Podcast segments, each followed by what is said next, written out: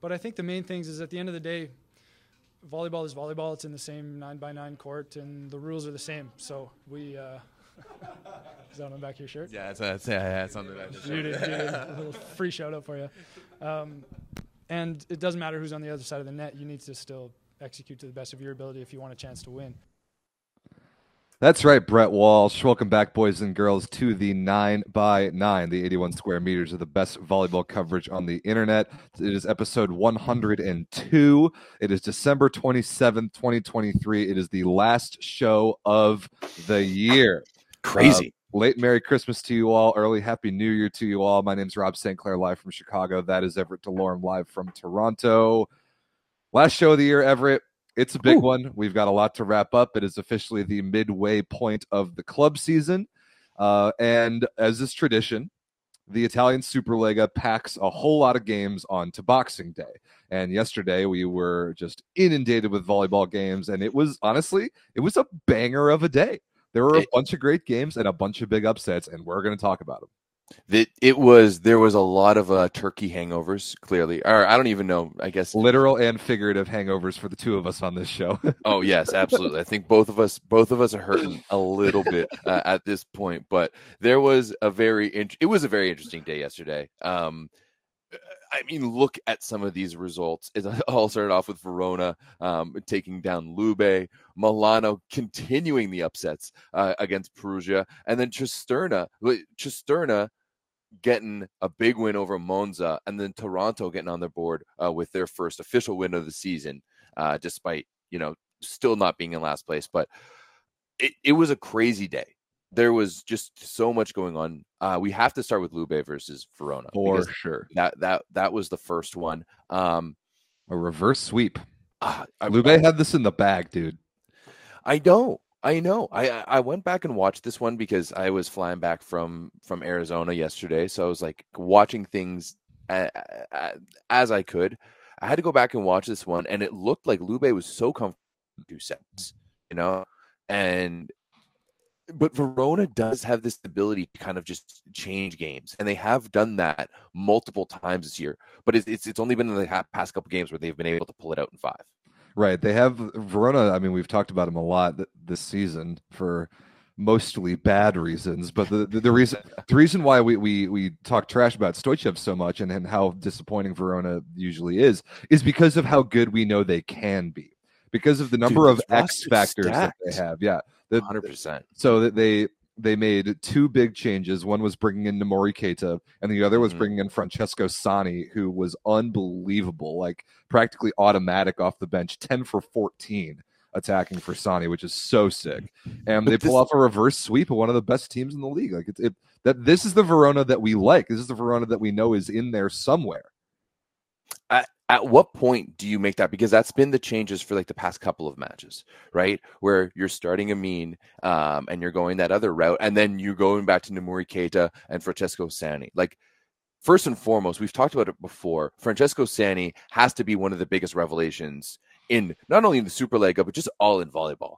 Considering where he was at UCI playing on the right side and then he's coming into the Super League having a meeting impact on the left side like what is going on with yeah, that? that's crazy. um, Noumory Keita coming in and dominating is is not nearly as much as a surprise. That dude like holds so many records in Korea, and eh, like he's he's so dynamic. We saw it saw it last year, and it's it's it's it's exciting to see him uh, come back. But I was really surprised at how Verona was able to dig deep and and come out with this one. They were down by like two or three in the fifth.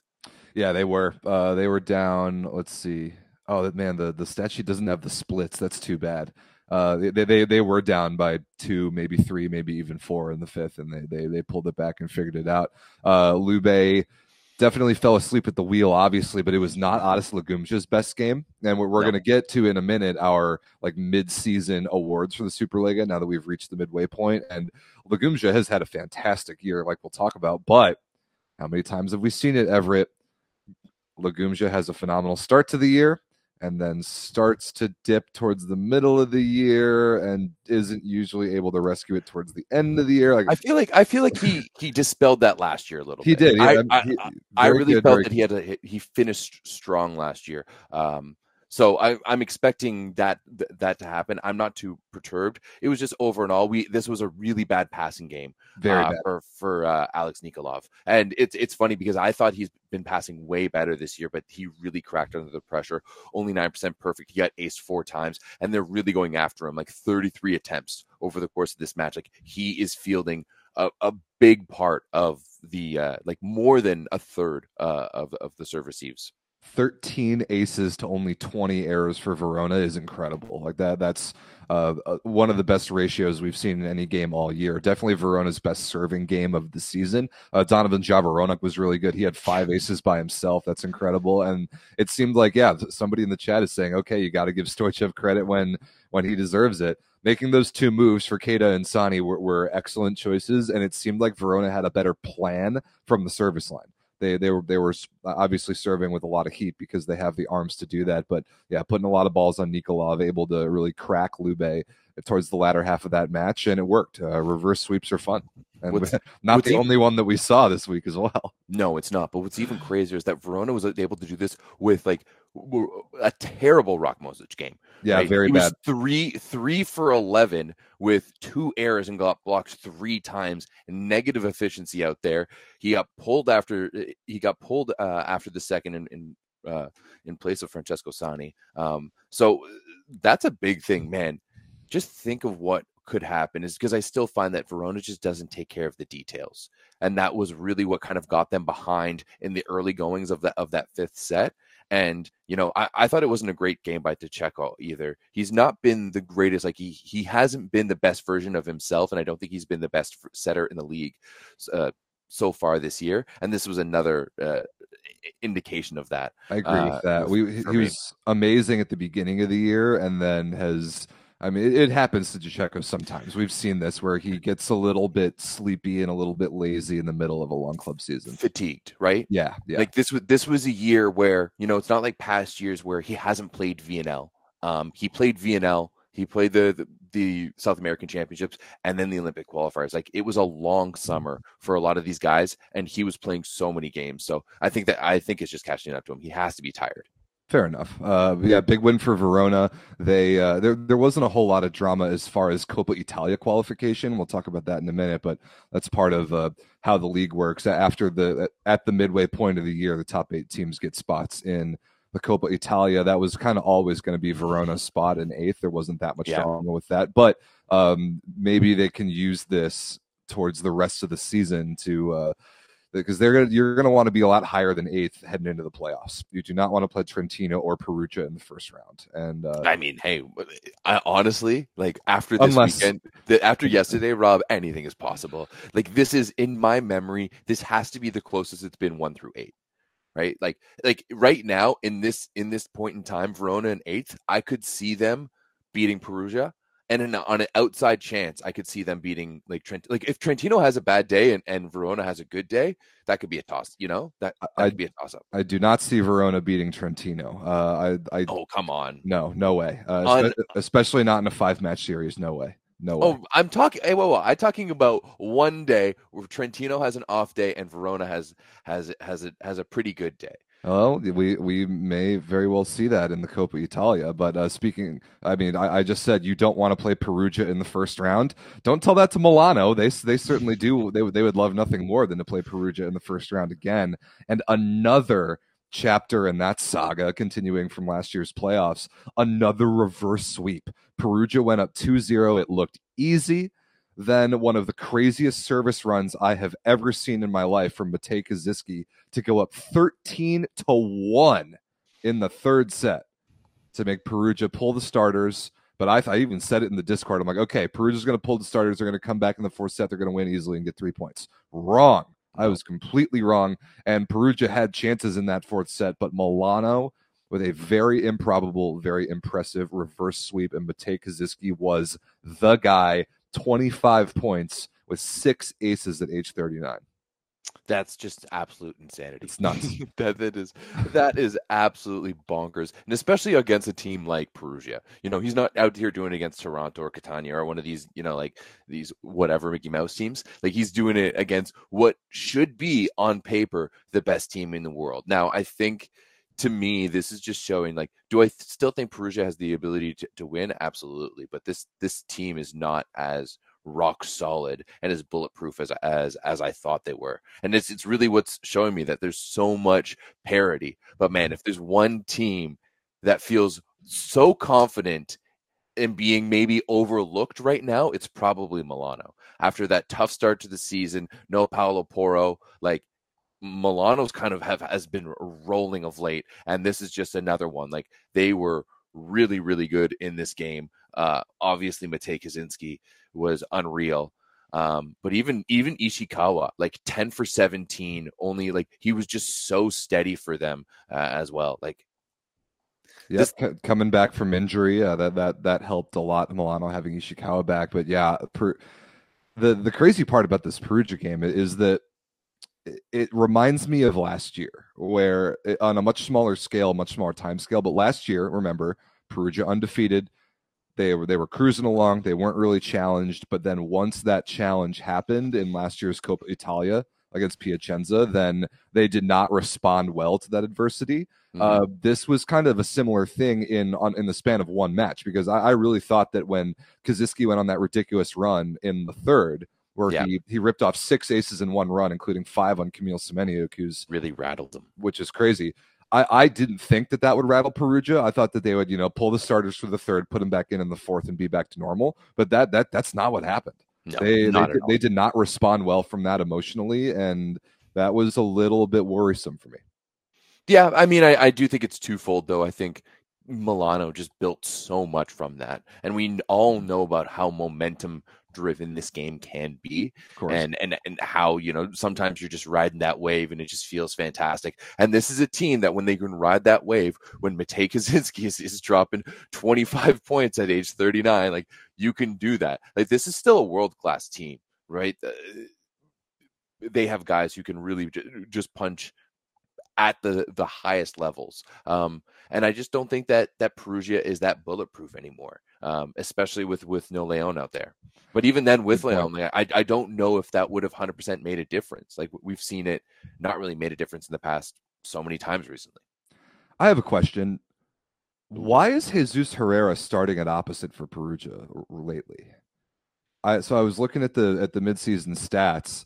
Wassim Bentara is, is, is hitting a full hundred points better in efficiency on the year, like 374 to 277 than Herrera. Wow. Like, like that, that's a massive difference on a good enough sample size. I don't really understand why Bentara isn't the guy.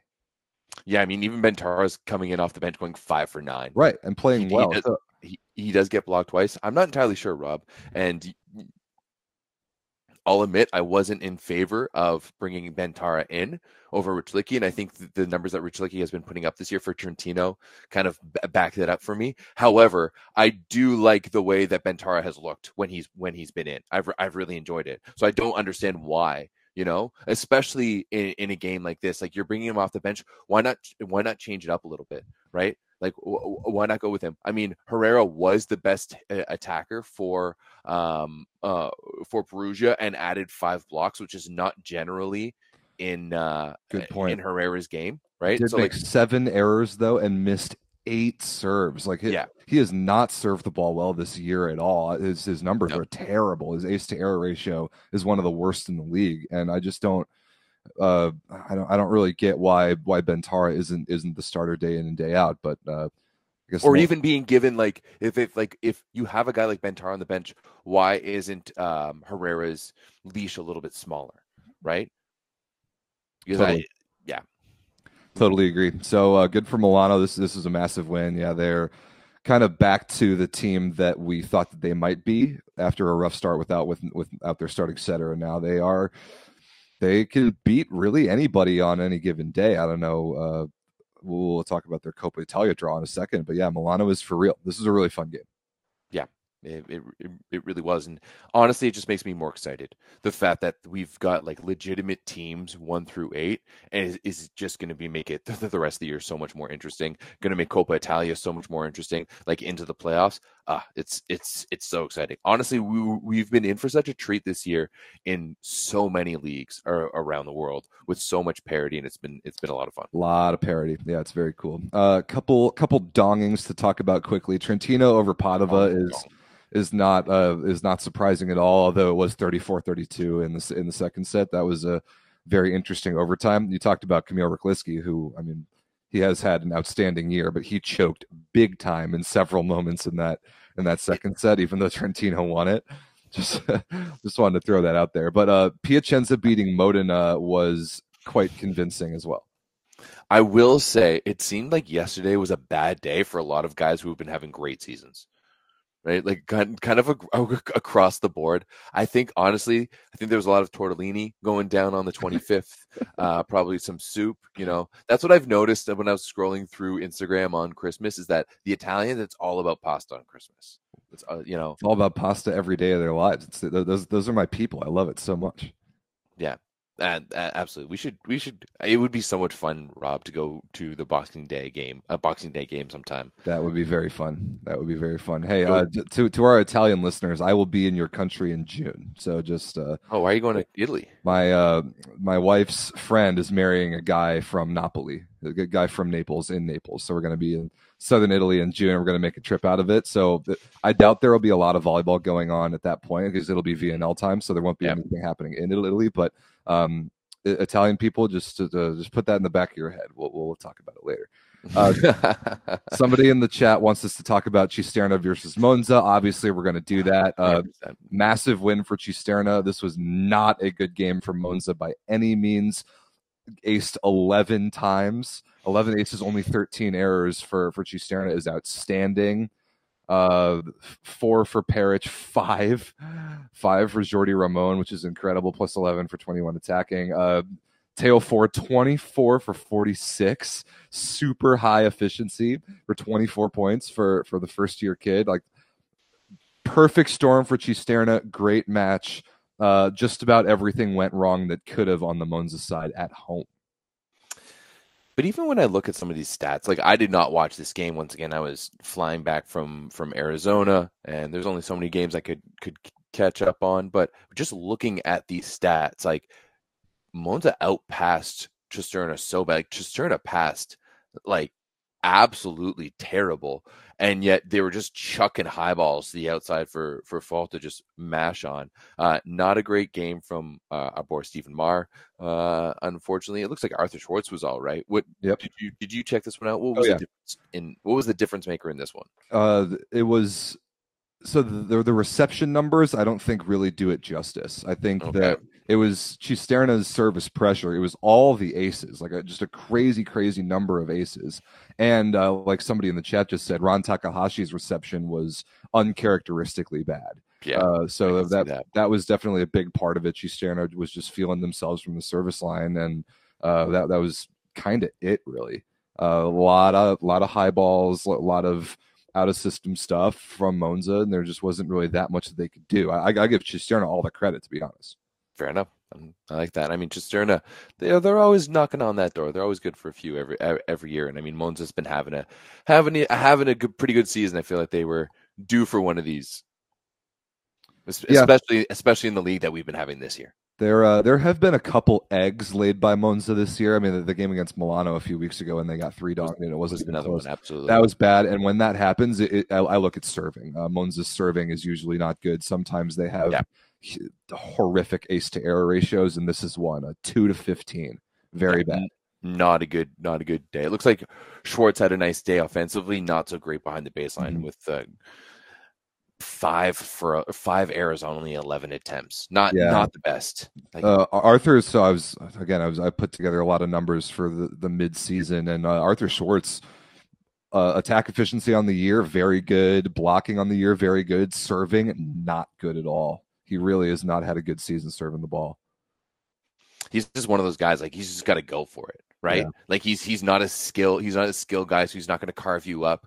Um, I doubt he could hit a float serve with any efficiency. He's a guy that just needs to go to mash away. For sure. Like we we need to see that efficiency make, make a little bit better, but he's gonna he's gonna bring along a boatload of errors. Five aces, 31 service errors on the year for sure. Ooh, okay, Yeah. that is that is like that is not very good. Yeah, That's bad. under twenty percent. Yep. Yep. Not good. So uh everything else pretty good, but yeah, not that. So bad uh great serving for Cisterna, really bad serving for Monza was it was kind of my assessment of it. Yeah. Fair enough.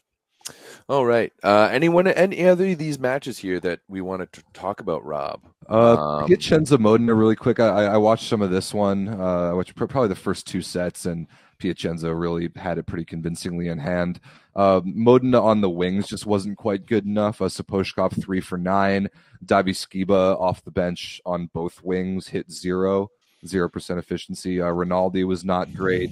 Uh, Juantorena actually was very good. Hit, um, Mhm. his he hasn't played every game this year, but his efficiency numbers on the year actually are pretty amazing, especially for a guy that age. But um, this was a very good Piacenza game. Uh, Francesco Recine continues to have a very good year. Um, uh, uh, Robertlandy Simone had a lot of impact, went seven for seven on offense. Love to see that. Um, it was a pretty good Yuri. No, wait, it was not a good Yuri Romano game. My apologies. Uh, five for five for sixteen attacking with five errors, but five aces.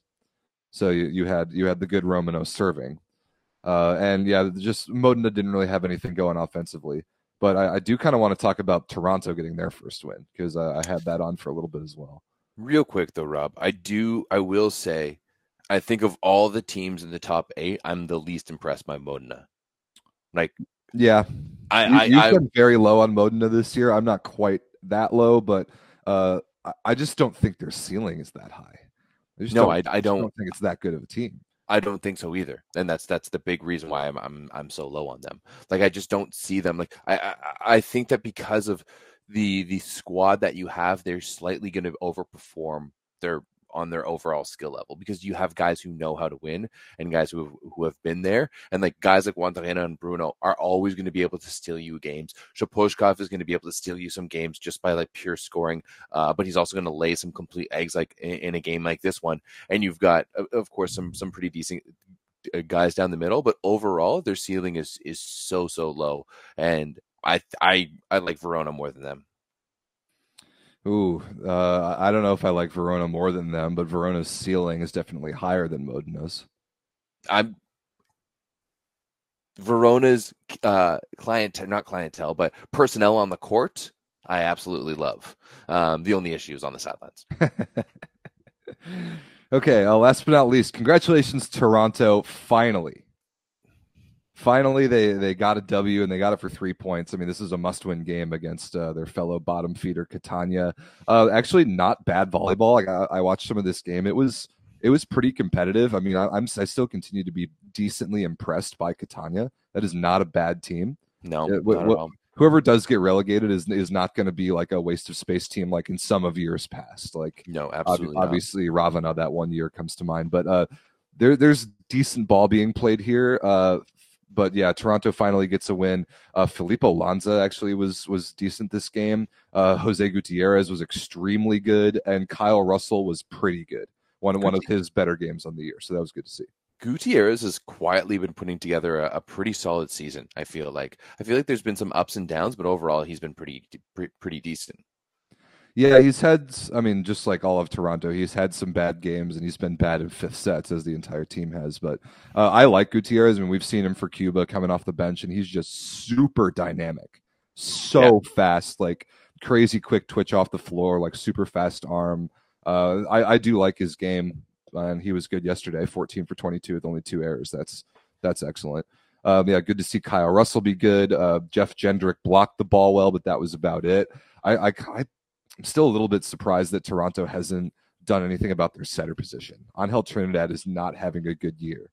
Um, so I, he's definitely a big part of the problem on that team, but good enough yesterday to get the first win of the year.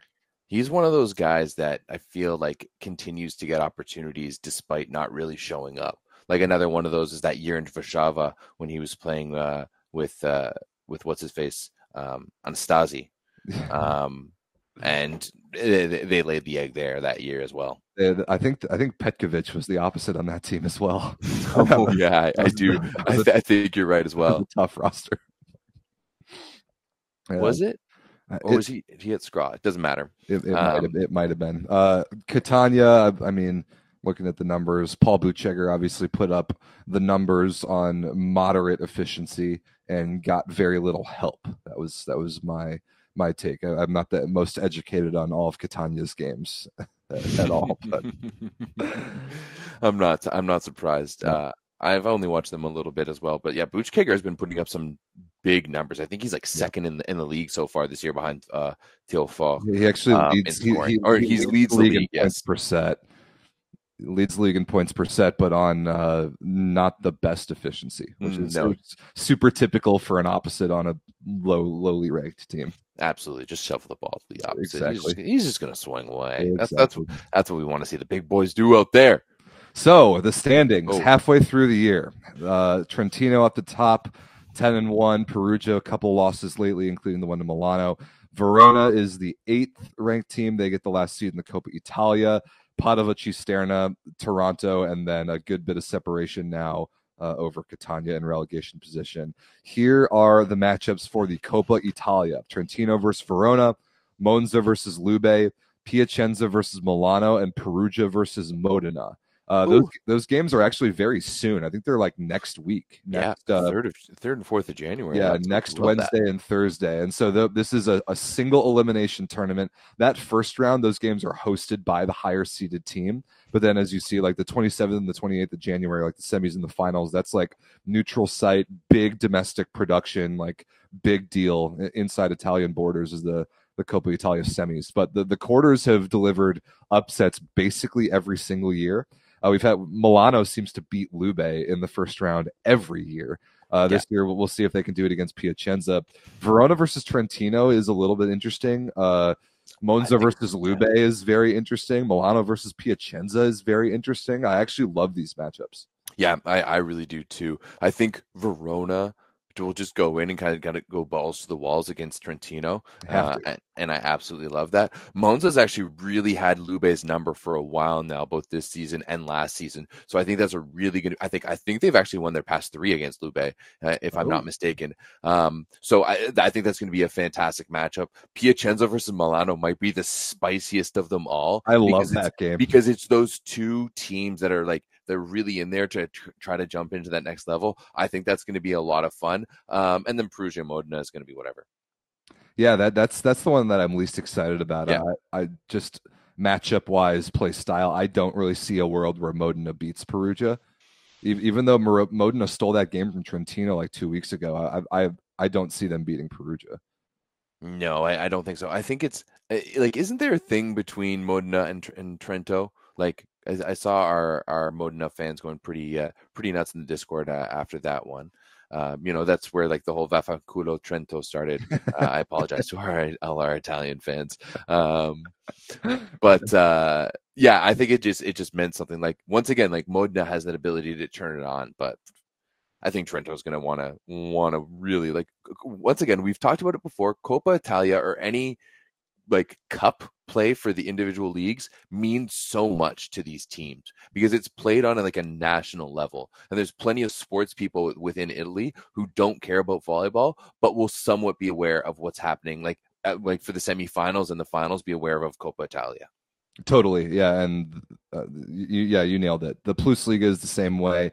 Uh, the the German Cup is a different format, but that's a big deal. Like, yeah, the the domestic cups get a lot of attention inside their own borders. Um, so yeah, the, these quarterfinals are next week. The the three good ones: Monza Lube, Piacenza Milano, Trentino Verona, are all next Wednesday, January third. They're all basically at the same time as well, which sucks. Uh, and then Perugia Modena is next Thursday. With like with a cup like this too you have two days. Why not do like an early game and a late game and an early game and a late game? It's just like it's, it's incomprehensible how stupid it is. Like Oh, it honestly makes my brain hurt. Maybe that's the hangover, but it's also just the idiocy of these trench coats and boomers, and I just can't handle dude, it do- anymore. Rob St. Clair. Do a 5 p.m. and an Oh. 8 p.m. and then the next day a 5 p.m. and an 8 p.m. If you want these games to be, I know that, that they're not. It's not. It's not like the neutral site big production that it is for the semis. But if you want these games to ha- have national attention, let everybody watch all of them. I, I just don't understand why why that that that line of thinking just doesn't make sense to people in Italy. No. Well, it's, it's not necessarily the people in Italy. Let's not blame the entire country off It's the the- idiocy it's of, the of the people- owners. The people over the age of 75 who are making all the decisions. Hundred percent. It's the billionaires who own it. They don't give a. Sh- they don't care about. It's funny how I'll swear in, in Italian, but won't do it in English. Thanks, YouTube. Um, um, but it's, it's right. It's it's the owners who don't care about like they must not be getting enough of a TV deal, right? I'd be so interested to know what the DV, TV deal is between like Volleyball World TV and the Superlega, and how that's trickled down into the owners. Like where where does that that breakdown happen? Um, because it, it, it like their number one priority is the box office, which is like 1980 shit, right? Like this is like literally like brings us back to like let's yeah, let's do do deals based off of like you know like ah, like first league soccer. It's it's so embarrassing. Yeah, very, very, very frustrating. But uh, wi- without further ado, Everett, I think it's time to uh, unveil the Volleyball Source Superlega Mid-Season Awards. Are you ready? You're ready to jump into this thing? yeah i'm i'm ready i'm stoked uh let's let's get into it. Um rob and i were originally going to do each of our own teams but then we started filling it out and saw that we had the ex- literally the exact same answers for everything. So we're like well we're just we're just going to come to a consensus the clear consensus on a, on a, on basically all of these. Um where where are we starting with this? Are we going to start do we want to go straight with the mvp No, let, let's do let's do our first team, like our first team All Stars, and then do the superlative. So 100%. our Like first that. team All Stars, uh, just like Everett said, we, we were going to make our own teams, and they ended up being exactly the same. And a lot of these are pretty much no brainers. Yeah. Uh, so I'll, I'll read them down. We can talk about them. First team setter for the first half of the Super Superlega season is Riccardo Sbertoli of Trentino. Uh, you know, the, the, the starting setter on the best team. Outside hitter Alessandro Michieletto of Trentino. The other outside hitter is Kamil Semeniuk of Perugia. The opposite is Adis Lagumdzija of Lube. The middles are Robertlandy Simone of Piacenza and Agustin Loser of Milano. And our libero pick, we went with Gabriele Laurenzano of Trentino. So, uh, I mean, setter and libero, it's difficult to quantify them statistically, yeah kind it- of. first definitely for libero because there's Yeah. no numbers out there at all for any of the libero stats like like it's so hard with passing and then you can't even group the liberos together like it's so difficult honestly we really need, just need to build our own stats database rob like if if you guys if people in our community want to help us do this i'm getting so frustrated. Like i just want everything in one place Same. right? I just i just want everything in one place and i want to be, be able to build scripts so that we can just like defer our own information from the little that they give us. But i digress. If you want to help us build the stats database and, and app let us know because i'm so sick and tired of this shit. Um no dig stats. How? Yeah, Whatever. Um, but i do think that Sbertoli, like i think we've seen both Giannelli and De Cecco struggle honestly i was like i was looking at it between Sp- and Porro because of the impact that Paolo Porro has been having on his team since since he's joined the team. Cachopa, I think Cachopa's had had a good year, but it's like it's a little been been been a little bit up and down. Like when when Monza has been bad, Cachopa's been bad, type of thing, right? Um, but Sbertoli's been so solid. We've talked about it time and time again.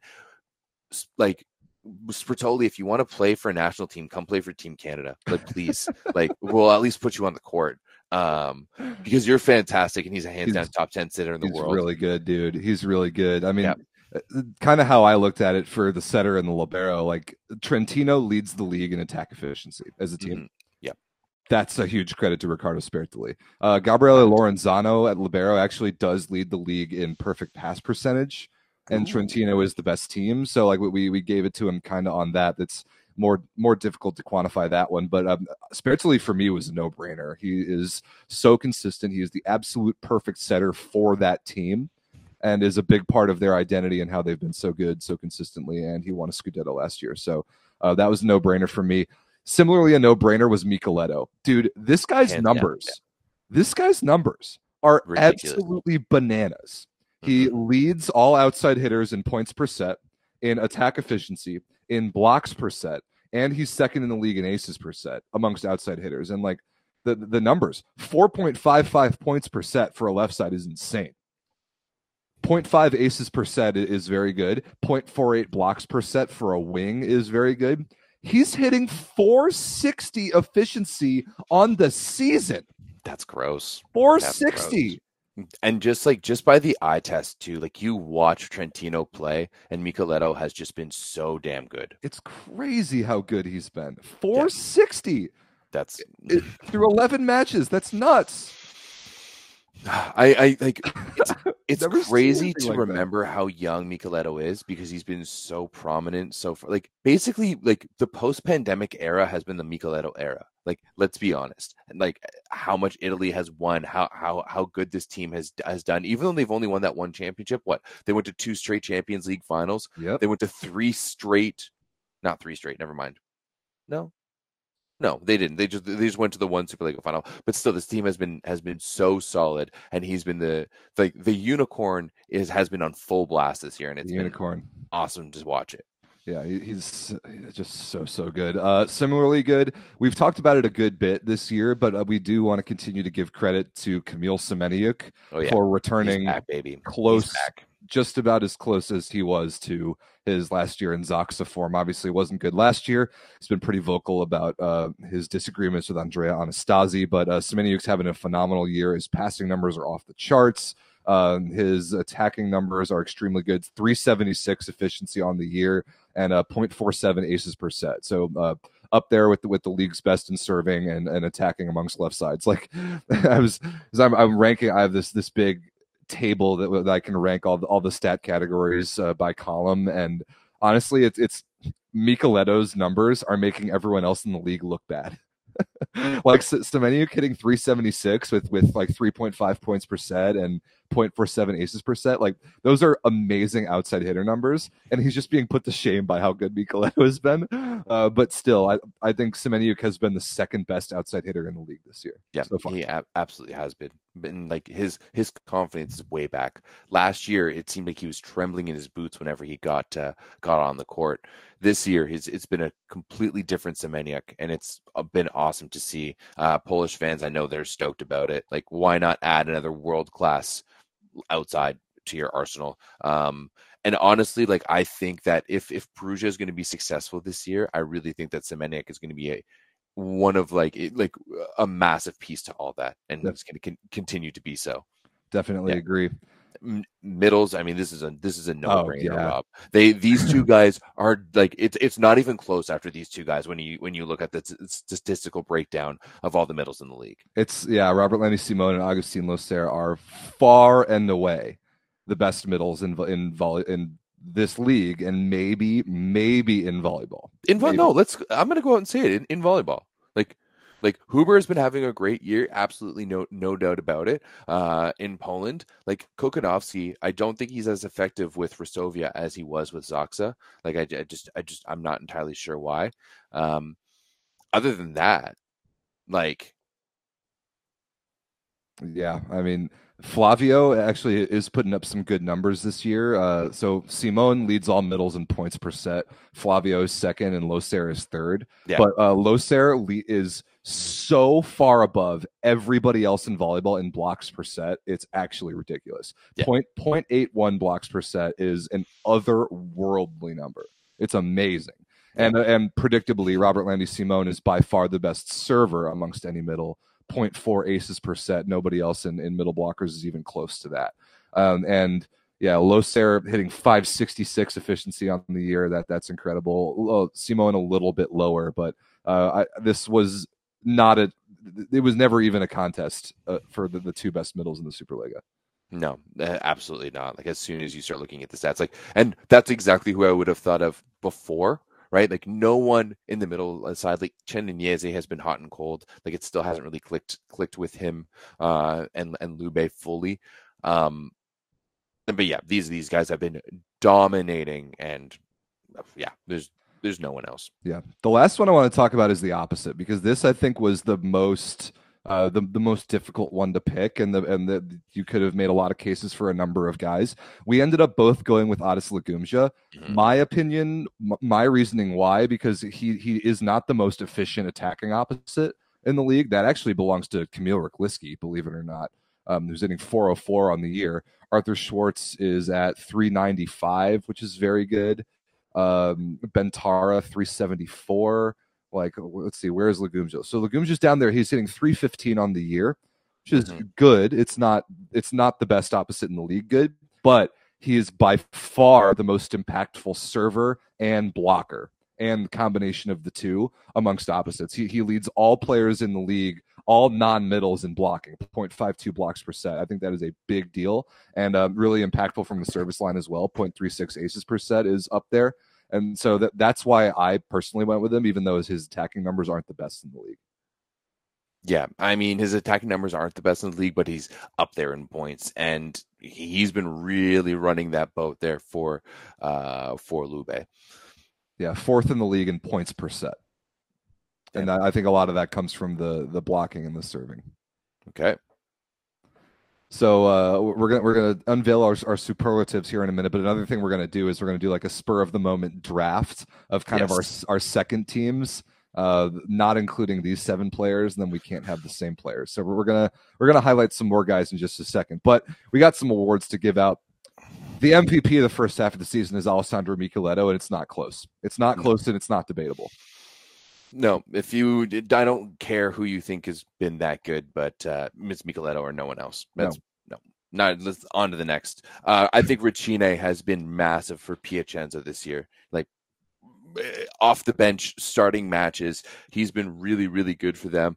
Um, Yeah, think he it's- R- Rechina gets our most improved award because yeah. Yeah. last club season he was just not very good, and Piacenza kind of needed him to be good last year with foreigner limit things, and he just wasn't. And Yep. this year they need him in a similar role with you know Romano being hurt for a while, Leal being hurt or bad or out or all of the above or whatever. And uh, I mean Rechina is hitting he's hitting above 400 efficiency on the year. Uh, yeah, he's hitting 425 on the season. That's second in the league amongst wings. That's incredible. He's only behind Michieletto. That, that's, Wow. that's spectacular for a little guy like that. Mhm. Is is amazing. So he gets our most improved award, and then we we we added like the most surprising category, and I went with Davide Gardini for this because I did not expect him to be good at all. And uh, his he's hitting 331 on the year, which is very good, 3.48 points per set on a pretty bad team. And we we kind of thought that he might be like feeling the footsteps of Luca Porro on the bench behind him. And he's actually been the most consistent outside hitter on Padova's team, keeping his spot on the court and has passed the ball okay. So I, I thought that that was a very pleasant surprise. Who else were you thinking about for this category? For, honestly, so like when I was doing my, this was the category that made me decide to message you to be like, hey, let's just do one thing because well, as I was doing my like my numbers, and I know we've we've kind of banked on Gar- Gardini for a while, but he was just a guy that kind of like popped up for me. Um, another guy, oh no, he was he was more of a of a newcomer, of a newcomer. My other guy was Ferre Reggers uh, Mm. for for for another newcomer. Um, and then Francesco Sani as well. I thought I thought those good guys, all three of those guys have been fantastic. But Theo Faure, what he's done this year, the numbers that he's been putting up, one of the the best scorers in the league. Um, and for a team that's doing all right, I mean that that last win recently was yesterday was crazy, and the numbers that he put up was nuts. So he, it, it had to go to him. For sure, yeah. Theo Faure four point seven eight points per set, second in the league, and uh, as as as the guy, like the scorer on a pretty low level team in your first year in the Superlega. Yeah. Th- that's the difference because Cisterna will typically have an opposite that they rely upon like that. I mean, that's how Petar Zierlich became so highly regarded, and Yeah. even Arthur Szwarc for a little bit kind of got his started opposite, playing for that team in a similar role. Yeah. But to have it be your first year in the league and to put up numbers like that is really, really impressive. 320 efficiency as well. Yeah, very much so. Uh, we've got a couple more midseason awards. Some uh, just just more some more lighthearted ones. The Stooge of the Year. Congratulations to Radostin Stoichev of Verona. Verona is the worst statistical passing team in the league. They Yes. they get blocked more than anyone in the league, and they have the fifth worst kill percentage in the league. The only teams that are worse than them are the four teams below them in the standings that have vastly inferior weapons. So, sure enough, Stoichev's stupid strategy of not caring about reception um, is is a bad one because his offense is not good. Uh, they get blocked way too much. They are the worst passing team in the league, and he is the stooge of the year. Congratulations. Just the fact that he's like gone out and on the record and saying that like passing doesn't matter um, it may not matter in like day to day matches, but over the course of the season in a playoff series, when you're like looking to win, like passing wins championships. Hundred percent. You know that's that's first touch wins championships. Serving, passing wins championships. Which is kind um, of why Trentino is so scary now because that that was 100%. their only weakness for a while, and now all of a sudden they're like ten percentage points better in reception than they were last year. Don't yeah. tell me that doesn't matter, Stoichev.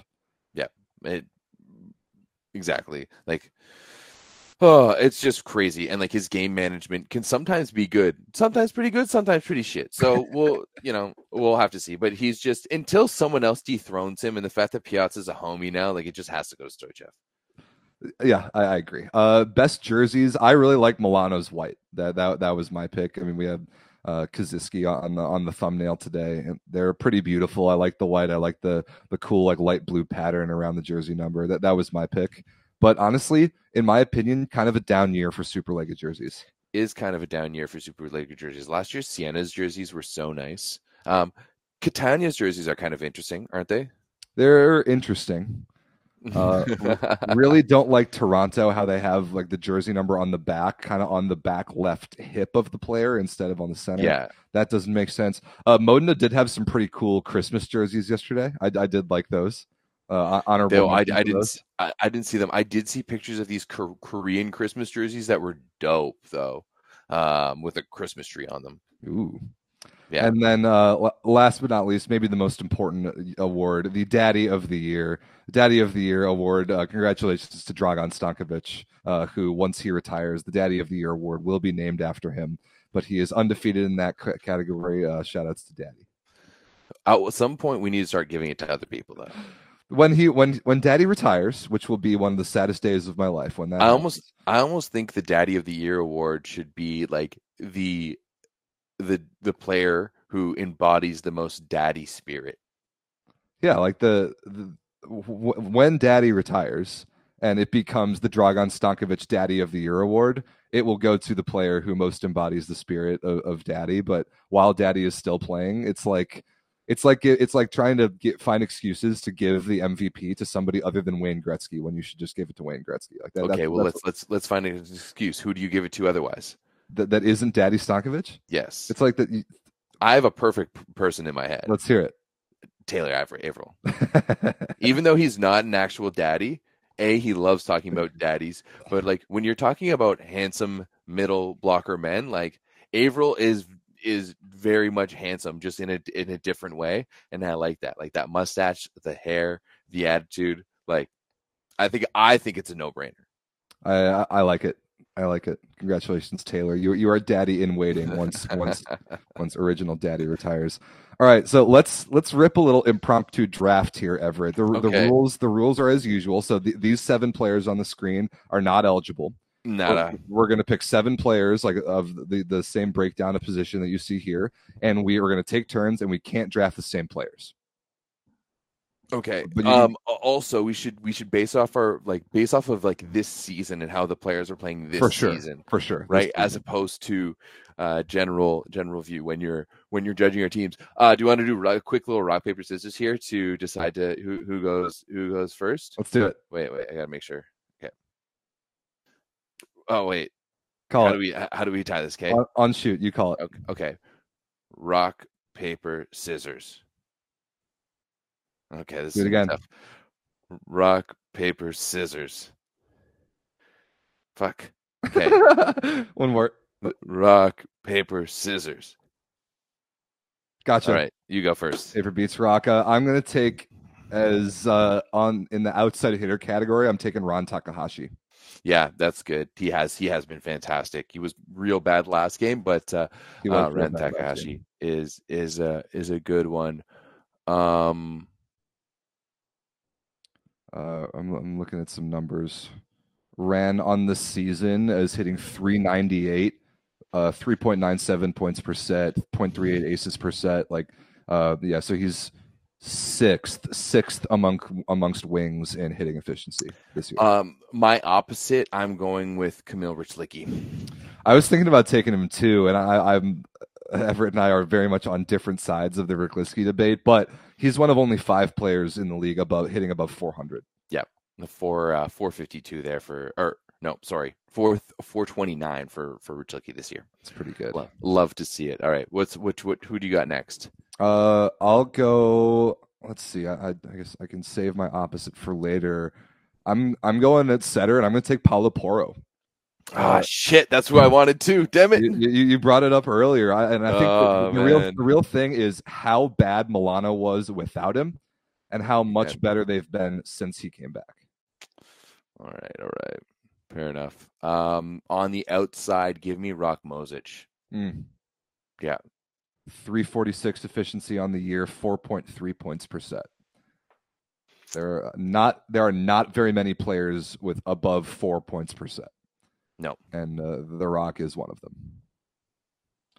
Uh, let's see. I'm gonna go. I'm gonna go in the middle category, and I'm gonna take Flavio. Okay. Uh, Flavio's the only guy kind of up there in in the same echelon as Simone and Loser. Uh, actually, it's those three guys. Those are the only three middles with over 100 points this year. Yeah. So I'll take Flavio. They've been uh, uh, they've been uh, very very dominant um, so far this year. Okay, who do I want next? Uh, as we go down the list here, uh, serving.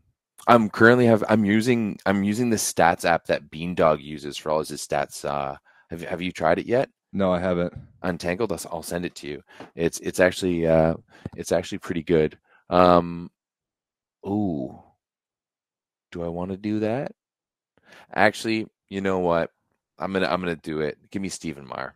Uh, uh, I'm I'm writing down our picks. Uh, I, I, picked Porro, Ran, and Flavio. You picked Rychlicki, Maar, and who's your other pick? Um, Rod, uh, the Rock. Yeah, that's right. Okay. Uh, let's see. I'm gonna take. Hmm. I think I'm gonna take another middle. Oh, there's not gonna be any middles left. Mm, yeah. Okay. I'm gonna take another middle. This is an interesting one. Uh, you know whose numbers are surprisingly really good? Giovanni Sanguinetti of Modena. Okay. 582 efficiency. Uh, his blocks per set numbers are pretty low, but uh, there aren't very many middles over two points per set and he is, and his serving numbers are very good. All so right. uh, he's not not doing enough in the blocking category, but uh, his I think he might have the highest attack efficiency in the league. Yeah, he does. No, five eighty two. Nobody uh, other than Diamantini, who's yeah, D- much, Diamantini, much less games. Yeah, but uh, Sanguinetti is uh, I'll I'll say uh, of like regular day in day out starters, he leads the league in hitting efficiency. So I'll I'll, pick him as my other middle. Okay. Um, I'm going to pick as my setter. I'm going to pick Giannelli. Mm. Um, even can't though he go, hasn't go wrong, you can't go wrong. Even though he hasn't been having a, a super fantastic year, um, I I think that they've still been all right. And uh, yeah, they I think yeah, Perugia actually leads the leads the league in attack in, in kill percentage in kill percentage, but Trentino leads in efficiency. In, in efficiency, yes, yeah. exactly. So um, I still think Giannelli's been having a, a, pretty decent team, and he's still Giannelli. So I'm, yeah. I'm gonna throw him up there. Uh, my other outside hitter, I'm going with Riccardo Lucarelli from Piacenza. He's okay. had a, he's had a super good year, 3.8 points per set, uh, 389 efficiency on the year, uh, decent reception, good serving. Uh, 12 aces, 21 errors. That ace to error ratio is one of the better ones in the league. Uh, and I just kind of like him on the eye test. He had an un man. There was a clip that was posted the other day of he recycled the ball and then got back with like maybe two steps of transition on a ball that was yeah. coming from over his shoulder. Absolutely pounded it cross court like inside the attack line. It was it was gnarly. So that, I feel like we kind of we kind of perennially underrate Lucarelli. I'll I'll take him as my other outside. Fair so enough. you still need. Uh, give me Mark Podrascanin. Good pick. Yeah, I think he's he hasn't been putting up like like some of the best number of his, his career, but he's still been super solid for Trentino this year. Yep, good pick. Uh, another one of those middles that's above two points per set. 0.64 blocks per set is third in the league. Yeah. Uh, fourth in the league, sorry. But that, that's that's very good. Uh, okay, so I need I think I just need a libero and an opposite. Uh man, liberos are so hard to pick. You know what? I'm I'm this I was looking at libero stats or the, the very little libero stats that there are, trying like because we were we figured out that Laurenzano is the best reception libero in the league this year. Uh, up there as well was Julian Zenger of Padova. Yeah, he, he's passed the ball super well. Apparently, I haven't watched that many Padova games, but I'll go ahead and take him uh, as my libero. Okay. Um, for my other level uh, middle, uh, give me Gianluca Galassi. All right. Too many service errors for for my liking. Nine aces to forty errors. that's uh, that's rough. But Does two he point... hit a float serve too? No, no, he's a jump spinner. He really, really likes burying them in the net. That, that's, oh, that's, his, those are bad numbers. His favorite his favorite pastime is burying serves in the net. Uh, but uh, two point three points per set. Uh, a lot of blocks, a lot, a of, lot blocks, of blocks, and yeah. and he's very heavily involved in Monza's offense. So that's a decent pick. Uh, Ozzy in the chat says Kozamernik. That would have been a good pick as well. Yeah. Okay, I just need my opposite. I, I just didn't want to go double Trentino middle, you know? Yeah, fair enough. Like, it's easy no. to pick a lot of Trentino players because they yeah. are the best team in the league. 100%. And they're so solid all the way through. They are. Uh, you know whatever, I'm going to do it to you. I'm going to take Arthur Szwarc as I, my opposite. but I, I, I mean, you, you should. He is probably like the st- statistically the next guy up. Like his numbers this year have been better than Sapozhkov's on yep. a better on a team that's better than than than Modena. So yeah, I would like I would rate him as the fourth best opposite in the league so far, and Eric Loeppky at five. yeah, uh, no, number, like Eric Loeppky's numbers on the right side have been really good this year. He's, they have. He's, he's been he's been real solid. I mean, I know it's not fair to guys like Theo Faure and Buchegger, but it, it just was is what it is, right? Yeah, like, Szwarc on the year, 395 efficiency is super good, 0.49 blocks per set. Uh, it's just the serving. The serving's been yeah. the serving's been really bad, but uh, every everything else has been excellent. I'm excited. Like if if he can get that serving better, and there has been times when he's been really good with his serve too. Like he's a, he had some clutch aces for Canada down the stretch th- yeah. this summer, and if he can just dial up that serving a little bit, um, I'm I'm I'm stoked about it. Okay, uh, pick a libero, and then we're done. Oh shoot. Um, I'm just gonna go with Balasso because I, I I know and love Balasso. Can't go wrong. Like we picked no Lube guys, which is crazy. Oh, yeah, Adis was the was oh yeah first team opposite was was was a first team opposite. Yeah, for sure. But I mean, did we did we write this down? Sense, uh, yeah, I, I wrote it down. I've, okay, great. I've got it. So I've got uh I've got Paolo Porro, Ran Takahashi and Lucarelli at outsides, uh, Flavio and Sanguinetti in the middle, Szwarc at opposite, and Zenger at libero. You have Giannelli at setter, Stephen Maar and Rok Mozic at outside, Kamil Rychlicki at opposite, Marko Podrascanin and Gianluca Galassi in the middle, and Fabio Balasso at libero. Love it. Two good squads. Two good squads, and only one Cuban. Love that. okay, uh, that is it for the Superlega. Halfway through the year, Coppa Italia coming up next week.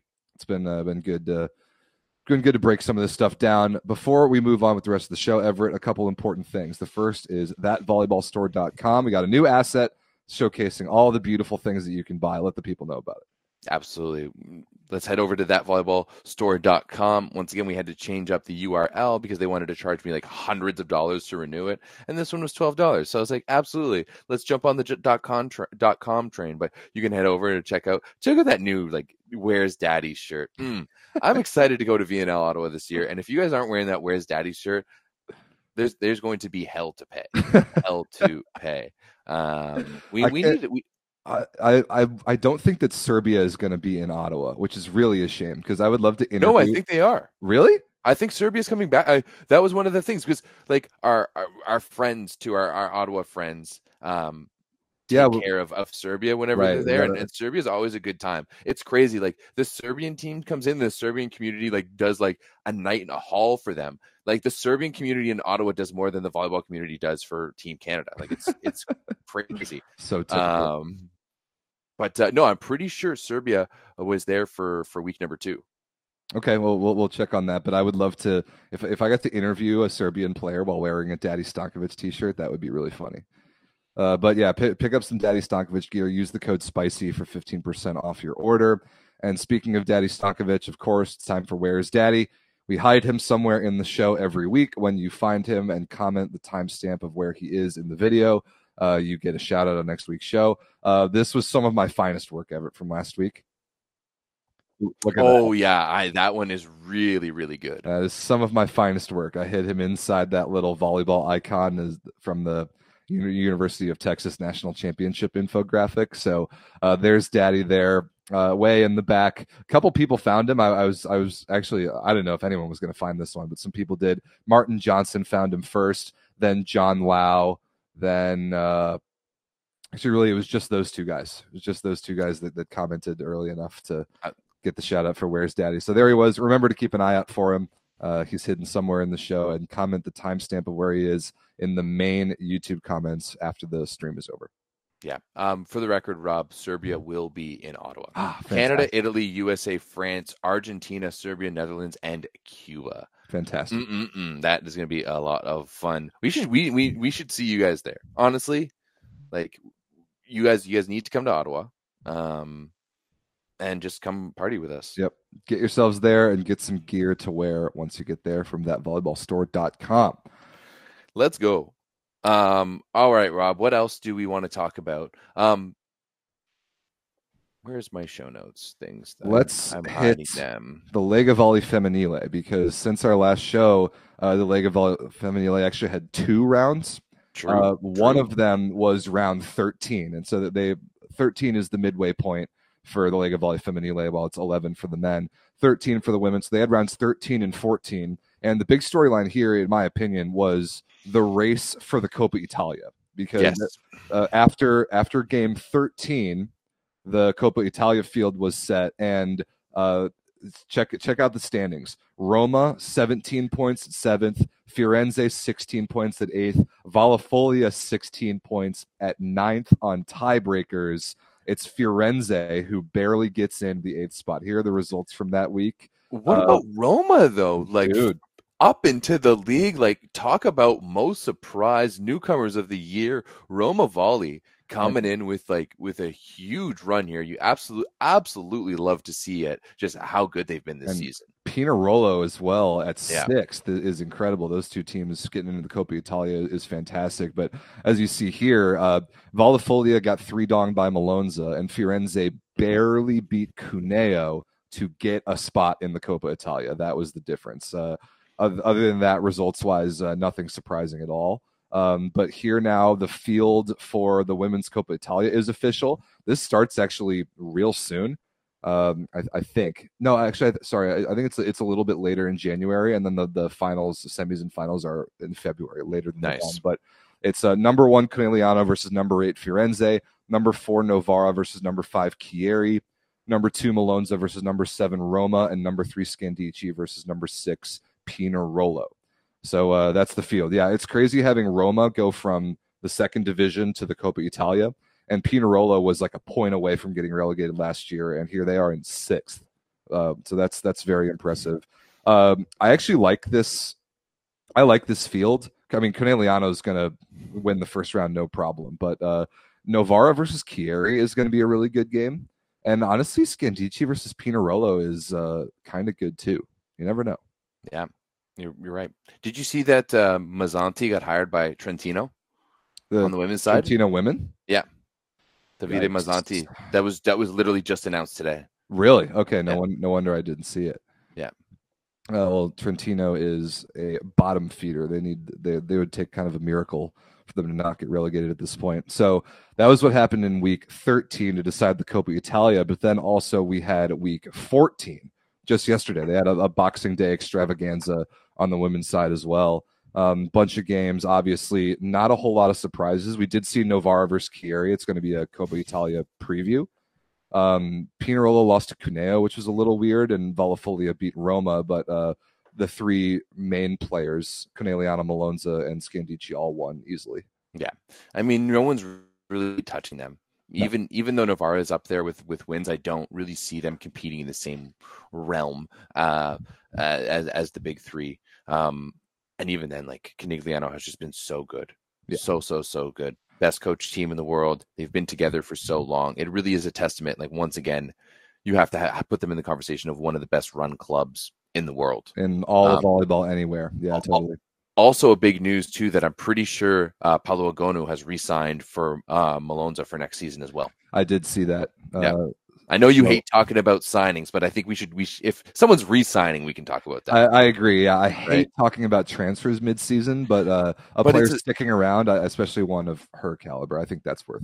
Oh, worth a- absolutely, and that that's that also gives a lot of stability for Malonza too, because they know what's going on with their team early, and they can really build around her. They can keep or you know move the move the pieces uh, as as it's required. Although Malonza is a team that has been pretty consistent. Like Recky's been there since she moved from the NCAA. Orro's been their girl for a while. Yeah, Um, you know, it, it's really just been Orro and a couple of the middles because they, yeah, I guess so too. super Stevanovic. on the wings. Stevanovic is back at, at Eczacibasi now. Oh yeah, you're right. You're right. You're right. She's gone back and forth a bit, uh, but yeah, I I like this Malonza team construction better than most years. Yeah, sure. way it's way better this and year, it's not even just Egonu, And it's not- obviously is amazing. and it's not as crowded. Yeah, true. Uh, who's been starting on the outside for Conegliano? It's been sort of a three-person uh, rotation of all three Americans: Kelsey Robinson, Kathryn Plummer, Khalia Lanier, Mhm. uh, all all kind of in and out. I wonder if I wonder if uh, Spur, or uh, uh, Santarelli and Karch are talking about that. You know, like I wonder if there's communications going on there. Probably not, just because of like the international stuff. But like, it's very it's very interesting when you think about it of the dynamic that for Karch, three of his top outsides are all coached by arguably his, His biggest rival. and his biggest rival and nemesis in in the national team season. That is pretty interesting. That is that is pretty interesting. Uh, okay. Anything else on on the women's side for the Lega Volley Femminile? No, I think uh, I think that is Yeah. about it. A lot of the other Um, leagues are taking sort of like a week or week and a half break between Christmas and New Year's. So that's why there's less volleyball being played, at least right about now. But uh, we do need to catch up on men's Champions League We because do. last week was week four. There are only two regular season weeks left. Uh, the pool pictures are becoming a little bit clearer. And while there, there weren't a ton of amazing matches on paper last week, there were a couple notable results. So uh, if you remember last week's show on Tuesday, we were just like the the that first match on the bottom of the screen there, Zaksa versus Ziraat Bank was just starting during last week's show, and it was a donging Oh, in was, Poland by Ziraat Mhm. Bank. It it was a tough one to watch. It was tough to watch. It, it really is, and I don't really know what is happening because you you still have like you have Janusz back, you have you have Bednorz back. Like, sure, you don't have all of your guys. Like Yeah. Szymanski, I guess, is a, is a big hole. You don't really have David Smith uh, in this one, but like it shouldn't have been as easy as it was. Like this one really wasn't competitive at all No, right? And, like, you're starting to get some of your guys back. So my question, Rob, is that is is it time to start worrying about Zaksa, or is just this a bad game against what was a pretty efficient um Ziraat Bank team on on on the, in this one? Yeah, Ziraat Bank looked great. Uh, Matt Anderson really good, predictably. 22, Uh, Wouter ter Maat pretty good. Still not. 25. Yeah, Still don't really agree with continuing to start Kameho on the outside, but it didn't matter. I mean, he passed like trash and, and didn't do all, that much on offense. But yeah, especially when you have Be- Bennie Tuinstra and Vincentine. Vicentine. I, I was so excited for Vicentine to go there, but he's been like yeah, clearly the fourth guy all season. I just don't get that. I think he's so good. But on the on the Zaksa side, Kaczmarek was terrible in this game. yeah, Two for 17 with six errors. There's somebody in the Discord who is complaining that we don't like that Kaczmarek some for some reason his good performances get praised and his bad performances get ignored. This is a bad performance and I'm not ignoring it. He look he looked bad. I don't know why they didn't bring in Kluth, right? Like Kluth Yeah. is a I love Vooch. solid option off the bench. And even when you look at his numbers, they weren't terrible. Four for eight. He sure he did get blocked twice, but still was better than uh, better than Kaczmarek's numbers. Right? He had more points than Kaczmarek coming off the bench than Kaczmarek did starting all three All sets. three like, sets. what is Sammelvuo doing, keeping Kaczmarek and and not having like like clues? Yeah. Like, That's, are you- that's a tough one. do you want the? Oh, you weren't even doing a double sub. What is Yeah. going on, Tommy? Uh, they, they double subbed in the first set, but otherwise, yeah, there's no excuse for for keeping Kaczmarek in that long. Uh, I am worried about Zaksa. I am worried Yeah. about Zaksa. It's not because I don't think that they can still win championships when they have all their guys. It's because I don't know if they're going to be able to keep themselves afloat until they get all their until guys they back. got all their guys back. So, however, they got a huge favor in this pool in Champions League because Olympiacos three donged Knack Roeselare. That was a big help for Zaksa to the- give, give them still a good chance of finishing second in this pool. Uh, if if Roeselare had won that game, uh, they would Zaksa would be ranked third, and they would not be in a good spot to to to advance. But because Olympiacos won that other game last week, that actually helped Zaksa's case a lot. But uh, Zaksa now need they they must beat they must beat Olympiacos uh, in two weeks, and then they might have to beat Roeselare in week six to make it out of this pool.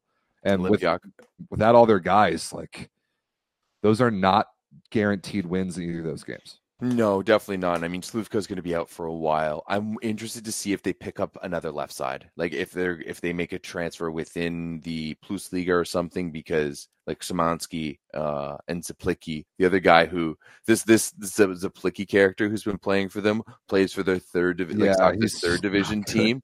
No, but so he he's like a t- he's he he was he works a nine to five.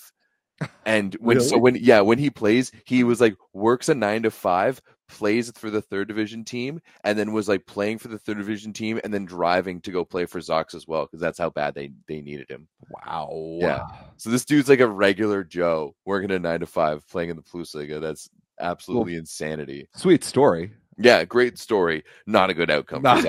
That's not, that's you know this isn't this isn't like who's who's that guy the uh frig the Toronto uh Zamboni driver who ended up like jumping in Like uh, e-bug or something. yeah well he he, he j- jumped in for Carolina in game and won the like won Oh, the game as, a, as the backup as the emergency goalie yeah it's, e-bug. it's, it's kind of like that um Yeah, tough game for Zaksa. Yeah, if, if you have to be playing Krzysztof Zapłatsky, and I mean Szymanski wasn't even that bad this game. He wasn't good, but he wasn't that bad. Uh, yeah, they're they're gonna struggle, and also like Daniel Chitigoi is playing, but his he's still dealing with like a broken finger on his left hand, so all he can do is serve. yeah He, he can't do anything with his left hand. Uh, which is a bummer because he was so good early in the year. But yeah, Yeah. Ziyad that one game that we saw from Oh, him the super the Super Cup final. yeah That was sick. Uh, yeah, Ziraat Bank was very good. They were in control the entire game. It wasn't that competitive. Uh, Berkai with a good point. Uh, Faik Samet Gunesh in the middle was very good that game. Mhm. Uh, and uh, Bedirhan Bulbul is super good as well. That dude is crazy dynamic. he Uh, is I feel like Turkey's generally solid in the middle Maybe not great, but solid. I agree. solid yeah I, I knew I knew the word I was picking I agree with you. Um, well, sp- speaking of the Turkey teams, though, um, one team that was on the other side that we have to talk about was Halkbank, who did not look good going into going into Berlin and getting three dunk. Now, I will Dong, admit, dong, dong. I do think that Max Schmeling Hall might be one of the harder atmospheres to play in. Like they, it, it is a tough place. It's all black. Um, but this was not what I was expecting from uh from Ankara. I mean, it, just seemed like they were just a little discombobulated. I will say this was one of the lesser games I've seen from Micah Ma'a in a long time. Now, yes, I agree. Nimir Abdelaziz lost them this game. Mm, yeah, absolutely. Nimir Abdelaziz lost Halkbank this game. 10 for 30, eight errors. Not even close to good enough. Irvin, Earvin Ngapeth was unbelievable, by the way. 14 for 23. Yeah, Like, he wasn't the problem. Gord was good, 9 for 17. Yeah. Nimir Abdelaziz lost in this game. Demanded the ball in all the key moments and either failed to terminate or made errors when, because all three of these sets were close. I mean, 22, 23, 22. Yeah. like Halkbank was in this match in all three sets, and th- this this was uh, this to me is is Nimir and really nobody else to to look at on the Halkbank side, but other than the home venue itself, Berlin as a team deserves credit here as well. Uh, that is a good that is a good team that is always greater than the sum of its parts, and even without like the best game we've ever seen from Mark Sotola, uh, only 14 points. Like he's usually the a, a guy to, to drop But ac- across the even in a board. Yeah, they're getting solid scoring from across the board. Carl j- jumped in with nine points. Um, um, Tamima with with nine. Ruben Schott with nine. Um, but then also just a lot more errors on the uh, Halkbank side of things, like four to fifteen um, ace to ace to errors, uh, five for eleven for Berlin, um, sixteen attacking errors overall. Like just just way more errors on the the the Ankara side on the Halkbank side. Not good. Not No. good. Uh, what so- when do we start having this conversation about like what's happening happening with Nimir? And I know it's been happening quite a bit in the Discord, and I haven't wanted to like really engage with it, but now I think it, it like not a great VNL, not a great European Championships, not a great Olympic qualifier, hasn't been super clutch this season. Like there's been a lot of question marks on him recently, and he hasn't really been producing like we expect him to, and like his his reputation precedes. Too much volleyball and he's too stubborn to take time off is my opinion on it. Now i don't i don't know this for sure. I'm not in their locker room but we do know how nimir how dominant of a personality nimir is and how demanding he is of being the guy. Mhm. nimir's personality is not one to accept not being the guy. No. he like he must play every game and he must take all the swings in the big moments. Like that's just what he his personality needs, and it's catching up to him right now. I I, I agree with you, Everett. They they prob- probably at Nimir's own hmm. insistence. That was badly mismanaged this summer with the Dutch national team. He played far too much, Far, far, far too. far much. too much. and especially like I like I just beat the dead horse with this. It would make sense if you know you're a team you have one opposite and you have one guy. You have a world class scorer in Wout match right there, who's been way better than him Much in the better. League, much better than him in the Efeler League this year, much better than him in the on, in the Champions League this year. So I, I really don't know what's like sometimes like that that we need to remember why we used to call Piazza a stooge. And just because he's our homie and he wants he does interviews with us doesn't doesn't mean that his decisions aren't you know a little weird Well, sometimes. I don't think that I don't think that Piazza's calling that shot. I think that it's Nimir.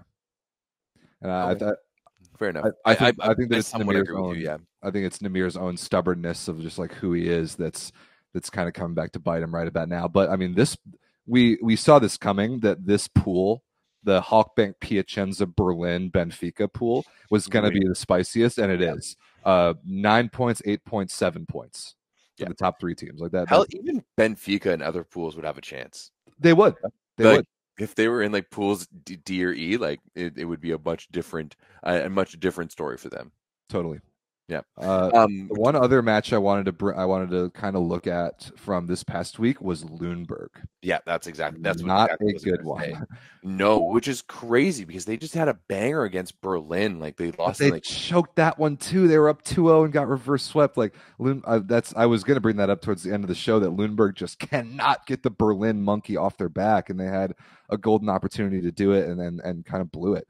But this one, same thing. I mean, they went to the Canary Islands and beat Guaguas like a month ago. yes, and then they hosted them this time and get three donged and it was never really that competitive like this Lüneburg set themselves up so beautifully they they they beat Guaguas and they beat Budejovice and Yeah. then and then they took a set from JSW like the, the second They- place in this pool was theirs for the taking all they, they, if they won this board. game, they would have basically like clinched it. right You know, like that, no. that. That's it. Basically, would have been, and uh, yeah, it was tough to see. Uh, I mean, Graham Vigrass was pretty good in this one, though. Seven for ten shout outs to Graham um, with a, with a block. Um, he was upset that uh, uh, there was there was the return of a certain Canadian volleyball player this past week, Rob, that we'll talk about in a second. yes Um, but I got a, a, DM from Graham Vigrass. He was like, "Where was my comeback post?" um, um, Graham's such a beauty I love him so Oh, much he's he's such a beauty. Um, I was he uh the out of system like made their like tour like post like their their coming season. He's like, uh, do one in Toronto for uh, volleyball source, like run a grass tournament. And I was like, only if you're there. And he's like, all right, let's do it in Calgary. So I'm, I'm gonna message him, see if maybe we can uh, organize a bit of a grass tournament in Calgary. If Graham plays that, I'll Calgary, be Oh, absolutely. I feel like Calgary has a really good uh, community for that, and I think it, it, we could make it happen. It could be a lot of fun. You want to go to Calgary? Maybe we should do it during the Stampede. Remember the Stampede there, Rob St. Clair? we're we're, we're, talk, we're, we're, we're, still talking about Champions League, buddy, not summer in Calgary. Uh, speaking of Canadians, uh, there there are lots of them on Lüneburg. Xander Ketrzynski came off the bench at opposite because Jan Buma was not very good.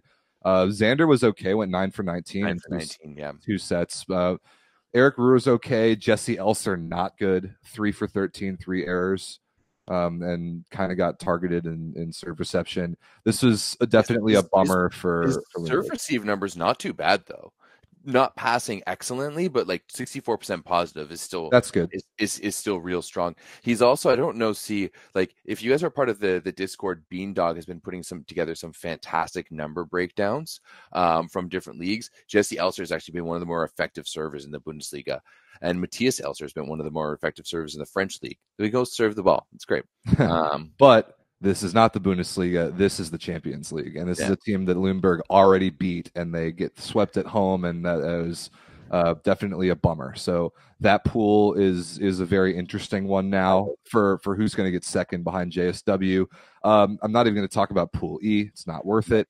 Uh, Trentino and Resovia both won their games easily, no surprise there. And then uh, we already talked about Olympiacos beating Roeselare. That was uh, kind of significant but uh, that's that's kind of it. So we have this week and next week off, and then uh, the week of January 10th is week five of Men's Champions League.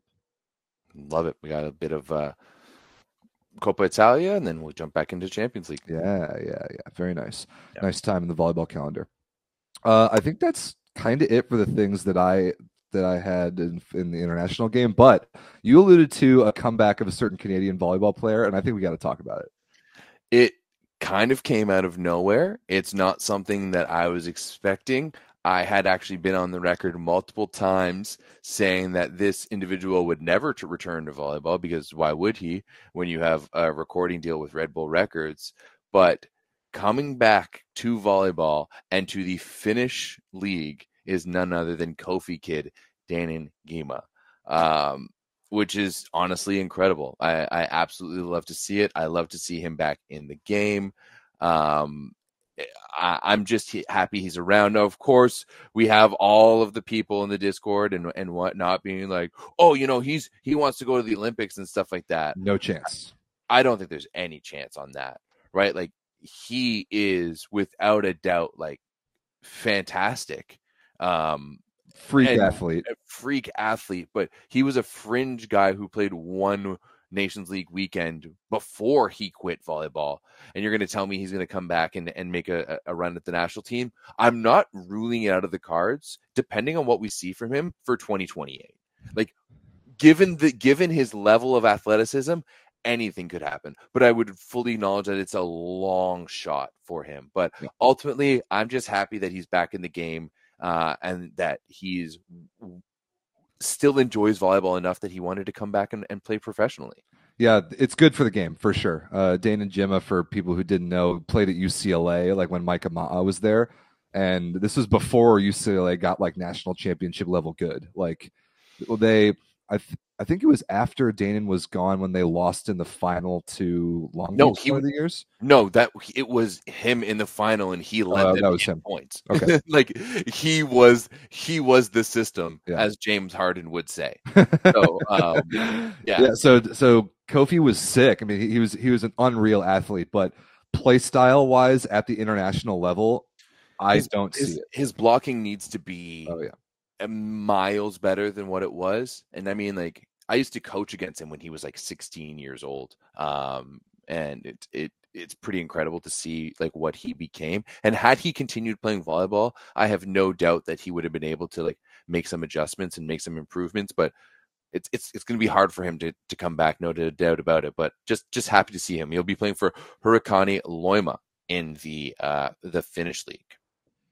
Cool. So, It Yeah. is. It is good to see him back to volleyball. Hopefully that. Hopefully Micah Ma'a can get him on the Out of System podcast to do a little bit of storytelling, or hopefully uh, a Canadian friend of ours named Everett can do the same. there's been there's been talks. I was going to try to see if he could we could make something happen before he leaves, but just he leaves like right after the new year, and there's just there's just too much going on. But you know what? There's this great internet thing, so I'd love to, I'd love to uh, chat with Kofi and, and just talk about it. Once again, I'm just happy I'm just happy that he's back in the game, and I'm happy I'm I, I hope he has some fun with it.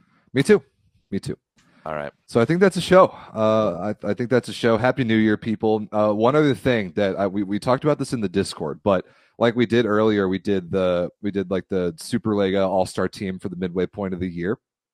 I want to task the different channels and different like pockets of European friends and fans in the Discord mm-hmm. I want everybody to come up with their own, or like the communities to come up with their own lists for the midway Yeah. points of your respective seasons. yeah, for sure. Turkey for sure, men's and women's. The 100%. Poland channel, give give us your opinion because the Plus Liga does this. They they release it as part of their media, but I want uh, the the our Poland our Polish people's thoughts.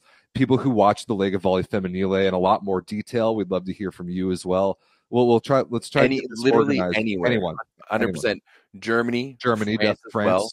We, we we we need you guys uh, doing some stuff, and uh, um, maybe Bean Dog. Maybe we can ask Bean Dog to help because he's got a great database for some stats uh, going on across multiple different leagues. Yeah. So something I'd like to do on next week's show is get sort of the volleyball source community mid-season teams in the different leagues. So if you want to if you want to help be a part of that, make sure you join the volleyball source Discord. The link is in the description, and uh, we'll we'll do some organizing in the Discord and like the different channels for the different countries. Uh, we want we want you guys to get involved, and if if we could get enough like consistent formatting of the mid-season awards to different countries, we can go through all of them on next week's show. I think Yeah. that would be very cool. Yeah. All right, guys. Thank you very much for tuning in. Thank you very much for a fantastic 2023. Great year. This is this is a, a great year. Um, a lot of things were done this year. our NORCECA games, I mean, the NORCECA final and then the USA Cuba game just got to above 400,000 and 300,000 views, respectively. Those things Love are continuing to go. Love that. So Plus yeah, all, all the all the Ottawa content. Everett, it was this year we were in Austin, Texas together. Remember that back in yeah, January? that, that- we went all, all the way back, but it's it's crazy. Like at that time, we had about seven seven or eight thousand YouTube subscribers, and now we have over thirty thousand. 31. 30, th- th- yeah. So it's uh if you've just joined us this year, thank you. We hope you join us uh, again in in 2024. Uh of course only bigger and better things to come, but we appreciate you uh for being here and we appreciate you for being you. Thanks for being fans of the channel, people. Uh, I'm Rob. That's Everett. Happy New Year. We will see you in 2024. Peace.